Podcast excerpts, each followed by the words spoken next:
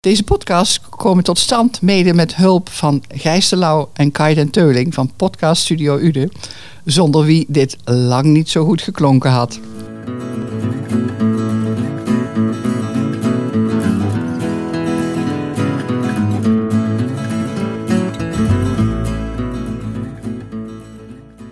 Welkom in de cursus Stap voor Stap moestuinieren van IVN Ude. In deze podcast volgen we het cursusboekje van IVN Nederland. Hoe je dat kunt aanschaffen lees je op de website van IVN Ude. Maar we hebben geprobeerd om de podcast zo in elkaar te steken dat ze ook bruikbaar zijn als je het boekje niet hebt. Mijn naam is Annemieke van den Ing en naast mij zit mijn collega Gineke Bouwmeester. Ja, ook goedemorgen. Ik, uh, ik ga Annemiek assisteren bij het uh, presenteren van deze podcast. Oké, hoe zit de cursus in elkaar? We gaan zes podcasts maken die je stap voor stap meenemen door het jaar in de moestuin. We gaan uit van biologische teelt, zonder kunstmest en chemische bestrijdingsmiddelen. Maar wees gerust, want we hebben het wel over alternatieven. In deze eerste podcast komen twee zaken aan de orde: materialen en plannen maken. In de tweede bespreken we het hoe. Er zijn namelijk verschillende mogelijkheden. En daarbij gaan we in op twee systemen en twee varianten. Ja, en als dat gebeurd is, dan gaan we aan de slag. Dan bespreken we bijvoorbeeld uh, hoe je gaat zaaien en kiemen. We hebben het over hoe planten groeien, over bevruchting en vruchten. En tenslotte, waar het natuurlijk uiteindelijk allemaal wel om gaat, is het oogsten en het bewaren van de spulletjes die je geoogst hebt. En in de laatste podcast bespreken we ook het winter klaarmaken van je tuin en het plannen voor het nieuwe jaar. Ja, en, en dat is natuurlijk belangrijk, plannen voor het nieuwe jaar. Want uh, je wilt op tijd weten waar je weer aan toe bent natuurlijk. Precies. En bij elke podcast staan op de site nuttige extra's, zoals links naar websites en artikelen. Veel plezier!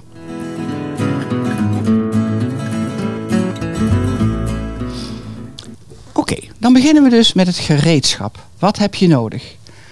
De eerste regel is: houd het simpel. Koop alleen wat je echt nodig hebt.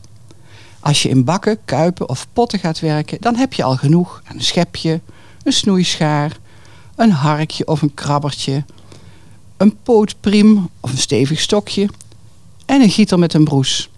Wat ook heel handig is trouwens, is een oude vernevelaar van parfum of zo, waar je dus hele kleine plantjes mee kunt bevochtigen zonder dat je ze omverblaast. Ja.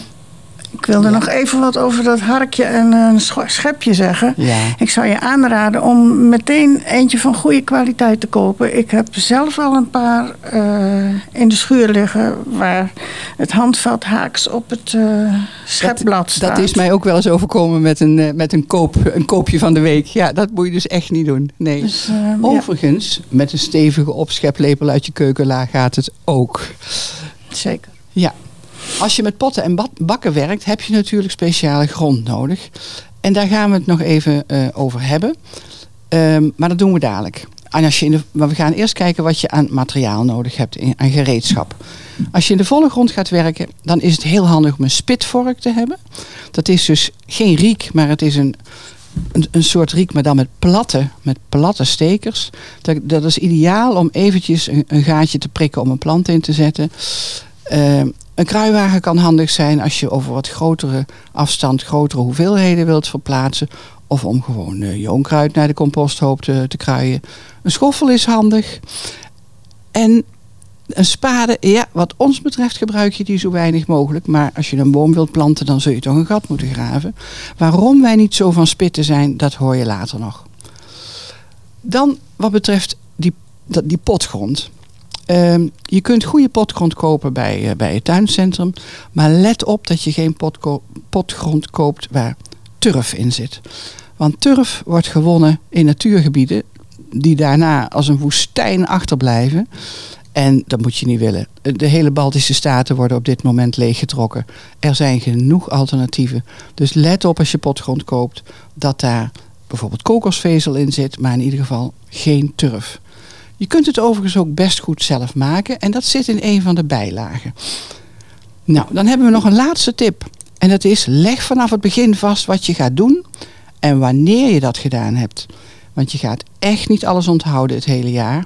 En zo help je jezelf om in het tweede en het derde jaar geen oude fouten te herhalen. Goed. En dan? Oké, je spullen staan klaar in de schuur. Je landje, dat, we, dat heb je. Of je bakken staan klaar. Hoe begin je dan? Nou, ons advies is: begin met het maken van een plan. Een teeltplan. Ja, waarom, waarom is dat eigenlijk nodig? Kun je dat even uitleggen? Ja, je kunt natuurlijk ook gewoon zo beginnen. En ik ken genoeg mensen die dat ook gedaan hebben hoor. En die daar niks van gekregen hebben. Maar er zijn zoveel dingen waar je rekening mee moet houden. En als je zomaar begint, dan kan dat leiden tot onnodige mislukkingen. Dat is zonde. En als je een plan maakt en er gaat iets mis, dan kun je naar de hand veel makkelijker reconstrueren waardoor iets is misgegaan. Ja. Nou, oké. Hoe doe je dat? Waar moet je allemaal rekening mee houden? Gineke. Nou, ik zou zeggen, begin met een plattegrond van je tuin op schaal dat is helemaal niet zo lastig als het lijkt. Want je kunt gewoon ruitjespapier nemen. Elke centimeter uh, een meter. Of je hebt zelfs een millimeter papier. Dan kun je nog veel gemakkelijker heel precies werken. En, en vergeet dan niet om uh, alle vaste punten in je tuin vast te leggen. Dus de bomen en de struiken die, uh, die je wilt houden... en die in je tuin blijven staan, die moet je ook intekenen. Net zo goed als schuttingen of muren... of een hokje voor, voor je vogeltjes of zo. En verder is het uh, goed om op je plattegrond uh, een soort van windroosje te maken. Zodat dat je weet waar het noorden is. Dat vergemakkelijkt ook het praten met andere mensen over je plan. Die, uh, dan hoef je, dan is het meteen duidelijk waar de zon op komt en waar je schaduw hebt en waar de zon ondergaat.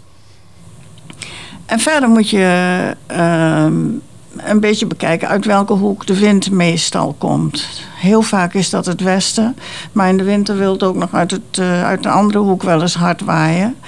En het is belangrijk om te weten waar je het meeste beschutting hebt in je, in je tuin. En waar het in de zomer uh, het heetst is en waar het in de winter het koudst is.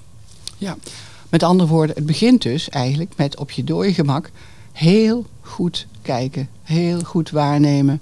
Hoe zit het eigenlijk in mijn tuin? Ja. En als je dan de omgeving hebt vastgelegd op je plattegrond. Trouwens, Gineke, weet je nog die cursist van vorig jaar die het helemaal in een fantastisch computerprogramma in Excel had gezet? Dat was werkelijk adembenemend. Ik weet niet hoe hij dat gedaan heeft. Maar voor de computernerds onder jullie zijn er dus heel veel mogelijkheden, om, dit, om dit heel erg strak te maken. Maar het kan dus ook op ruitjespapier, zoals Gieleke zei. Dat is meer voor de, voor de amateurs ik, zoals wij. Ik ben van hand. Ik ben ook van het ruitjespapier. Ja, ja, ja. Oké, stap 4. We hebben dus gehad de, hè, de, op schaal, de windrichting, de, de, de, de zon. Het, de vierde stap is wat voor grond heb je eigenlijk? Nou is dat in Uden heel makkelijk, want in Uden ligt gewoon zand. En, uh, maar ga je meer richting het noorden, richting Maas, dan zit je al gauw in de rivierklei. En als je het nou niet weet, kijk dan zeker eens naar het filmpje van de BBC, hoe je je grondsoorten kunt testen. Dat is een heel leuk simpel testje. De link staat op de site. En het is ook belangrijk om te kijken wat de kwaliteit is, afgezien van het zand. Loopt, het, loopt het, als, het zand als gewoon tussen je vingers door? Of zit er toch best veel organisch materiaal in? Want dat maakt nog, nog wel verschil. Of is je grond van nature vochtig of droog? Er zijn plekken in Uden waar het eigenlijk altijd wel een beetje vochtig is. Want het heeft met die breuk te maken. Als je op oude wijsgrond zit, dan kun je zelfs uitgesproken natte plekken in je tuin hebben. En dat heeft dus consequenties voor je moestuin. En de laatste is, wat is de zuurgraad van je grond?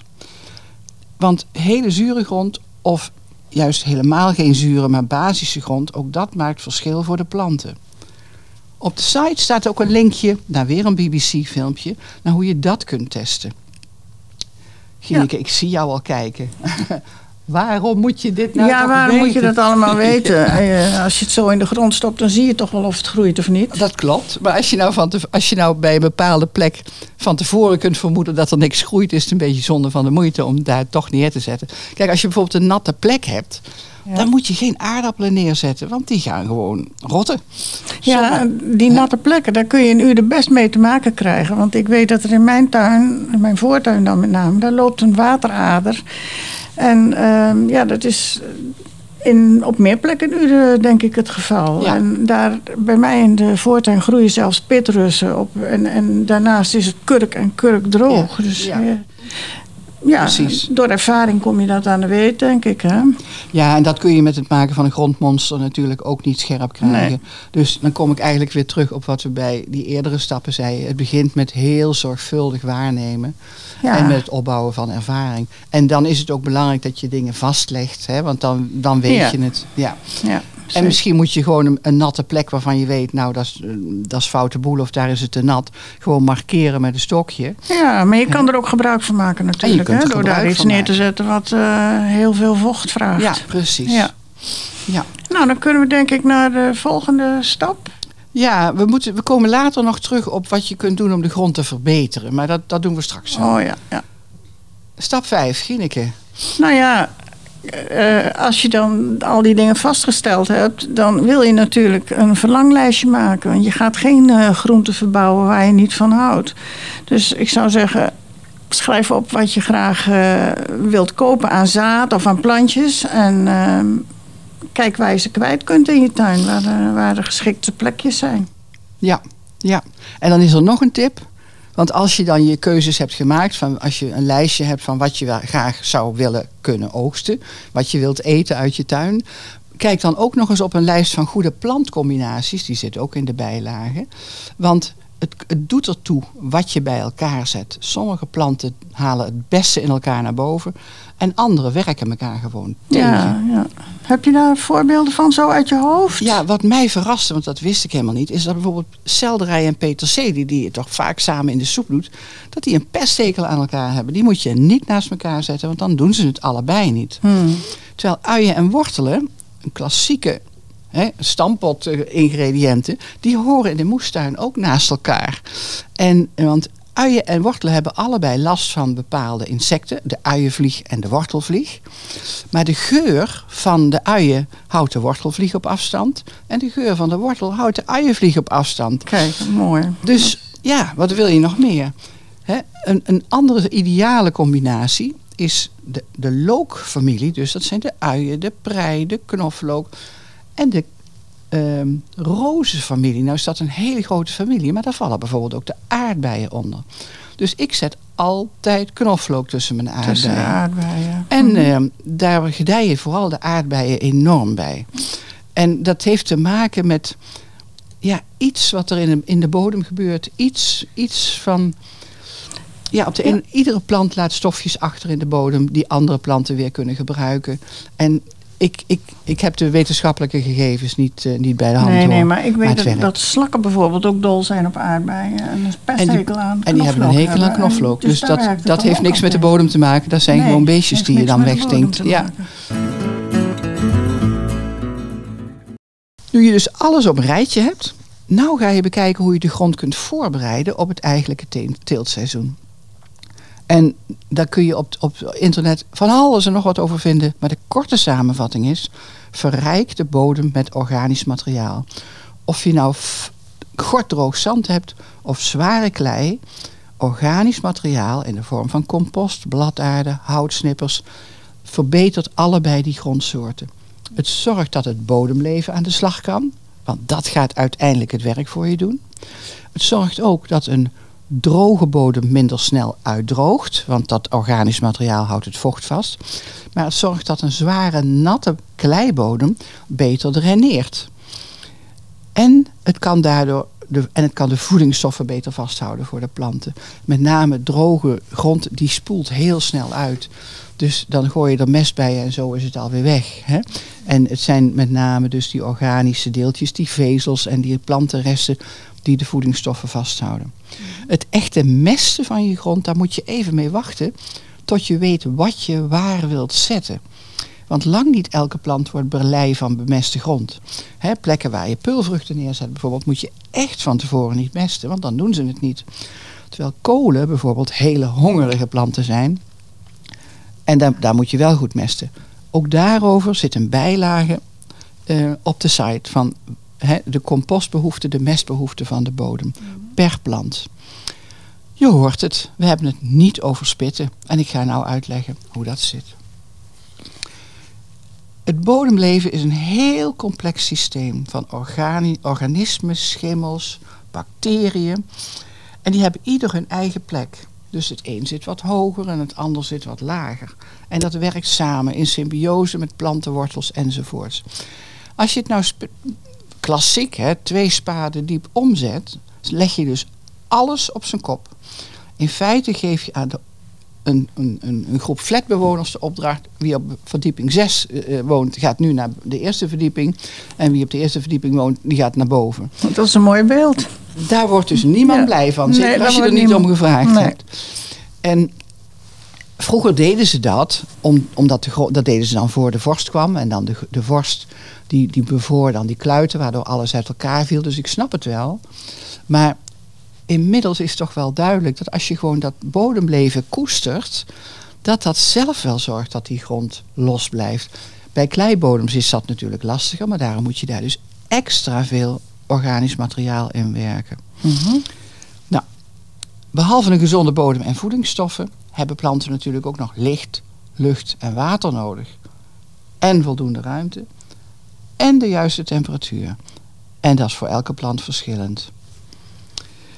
Ja, nou, hoe gaan we dat nou doen? Het klinkt ingewikkelder dan het is. De meeste informatie vind je op de verpakking van de zaadjes en op internet. En ook deze informatie is heel belangrijk om in je teeltplan te verwerken. Want je wilt de juiste plant op de juiste plek. En je wilt geen gedoe met vervelende buren. Dus een plant die warmte nodig heeft, zet je op een beschutte plek. Een plant die goed tegen droogte kan, kun je op een drogere plek zetten. Enzovoorts. Het is echt puzzelen in het begin, maar je krijgt daar al snel meer handigheid in. Nou, je hebt een hele serie klussen langs horen komen. En daar kun je nou mee aan de slag. Neem de moeite om dit goed te doen, want daar ga je plezier van hebben. Eh, ja, nou, dan gaan we de, in de volgende podcast gaan we dan ehm, dieper in op de vraag hoe je het gaat doen. We hebben namelijk, eh, we onderscheiden een aantal systemen en daarvan gaan we een paar behandelen. Veel succes!